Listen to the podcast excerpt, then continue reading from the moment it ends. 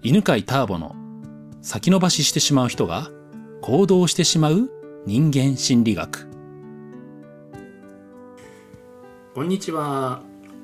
えー、今日は今日は八ヶ岳なんですけどまあねこのコロナの影響で、えー、ズームを使ってね皆さんに集まってもらっています。では1人目の、えー、相談者の方はプラちゃんですね。こんにちは。こんにちは。お久しぶりです。タさん。久しぶりです。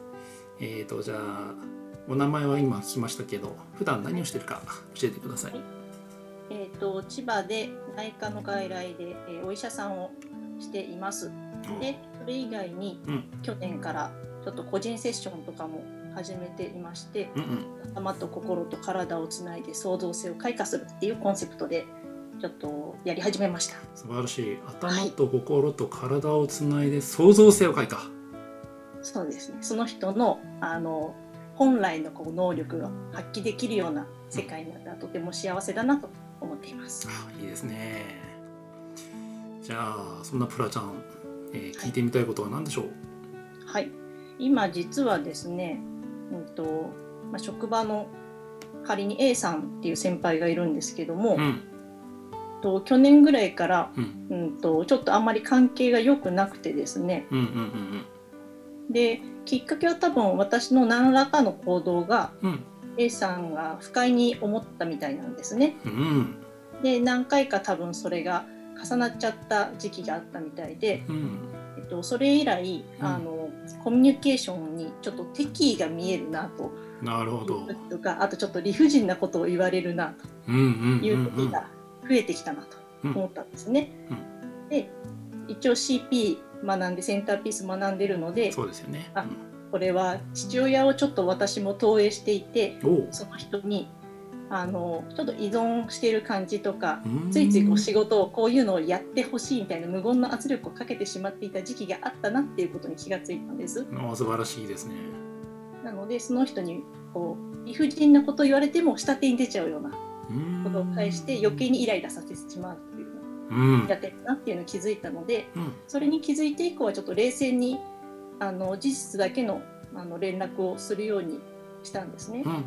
でそしたらあの前はこう連絡来るのもすごく怖くて、うん、ちょっと連絡が来たって気づく手が震えちゃうような感じの恐怖があったんですが、はいはい、それはちょっと落ち着いたんです。あよかったよかった。ただ今でもやっぱり A さんのこう名前だとか A さんが、まあ、職場に現れたりするとやっぱりちょっと緊張してしまう。っていうのがまだ残っているので、うん、それをあのもう少し楽になる、うん、あの手助けをターボさんしていただけたら嬉しいなと思っています。うん、いいですね。はい、うん。じゃあそのね A さんじゃ男性なわけですね年上の。えっ、と女性なんです。あ女性なんですね。はい。実は。でもお父さんを投影していたと。そうです職場のやっぱり目上の方っていうところで今までは本当に割と,、えーと、自分の持論をしっかり持っている後に頼れるんだけどちょっと主張が強くて威圧的だなっていう人にそういうのを投影してたんですけど、うん、今回初めて女性にそれを感じたなっていうのに気づいたんです、なるほど、はい。まあ、確かにあるんですよね。あの男性に母親を投影するとかね、はい。まあ、そういうのあるんですけど。じゃあねえークラちゃんが少しでも楽になるね。思いついたことをやろうと思うんですけど、はい、うん。うん。まあねこういうのってねどこまでね掘り下げるかっていう問題もあるんですけど、まあ、簡単にね、えー、今日できることとしたらね、まあ、相手のまあ、なんていうのかな。ポジティブな意図を汲み取ってその証拠をちょっと探してみようと思うんですよ。うん、じゃあその A さんはプラちゃんと良好な関係を築きたいと。ちょっと前のことを思い出してほしいんですけど、はい。うん、な契約になる前のね、良好な関係を築きたいなっていう A さんのことを思い出して、はい。うん、それでまあ今良好って言いましたけど具体的に言うとまあどんな関係を築こうとしてましたかね。そうですね、うんお互いにリラックスして喋ることができて、うん、で、えっと、例えば意見が仮にちょっと違っていたとしても、うん、あそういう考え方もあるねってこう尊重し合えるような状態っていうのがいいなと思っていました。あ A さんがそういうふうに考えていたんですね。た感じがする。A さんは、うん、多分、えーと、共感の方が強かった。今のは私がそう思ったんですけど、うん、A さんからすると、うん、例えば A さんはちょっと愚痴を言ったりすることもあったんですけど、うん、多分そういうのに共感をしてほしいなっていうのが強かったんじゃないかなと思って。うん。A さんはプラちゃんとどういう関係を築きたかったって思います ?A さんは、うん、気軽に話し合えるっていう感じですか、ね、あいいですね、はい、じゃあ気軽に話し合える関係を A さんは、ね、築こうとしたんですね、うん、じゃあちょっとその証拠というかね、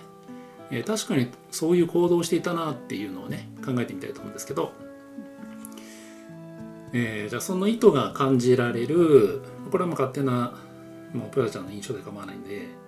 えー、具体的にそういえばこんな風に話しかけたとかこんなことをしてくれたとかそういうのがあったら2つ教えてくれますか、え例えばアプリで連絡を取るときに、うん、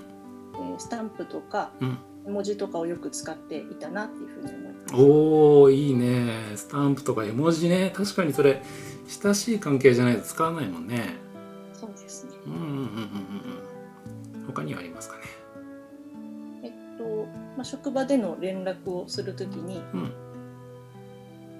結構笑顔で「あねえねえちょっと今度こういうことがこの前こういうことがあったんだけどごめんね」っていう感じで話しかけてくれていた時期があります。あいいね。笑顔で話しかけてくれていたんだ、はい、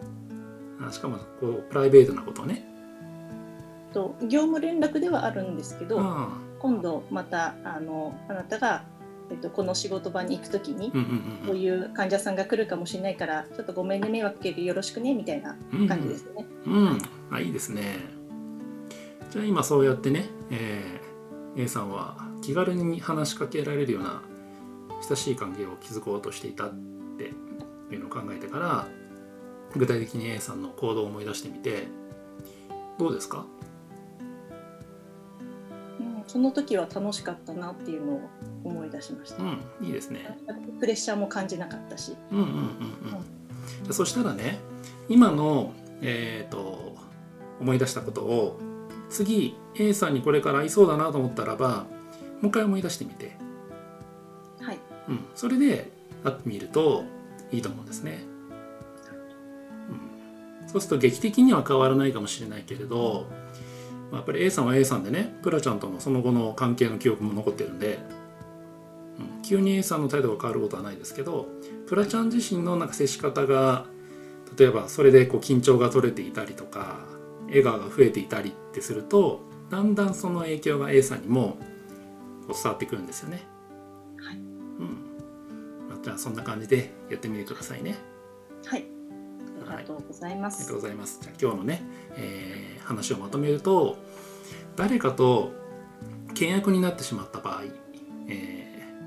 ーまあ、元から契約だった場合は難しいんですけどある時期から契約になってしまったなっていう人の、ね、関係を修復するためにはうまくいっていた時のことを思い出してそして相手は、えー、当初ね相手はこうポジティブな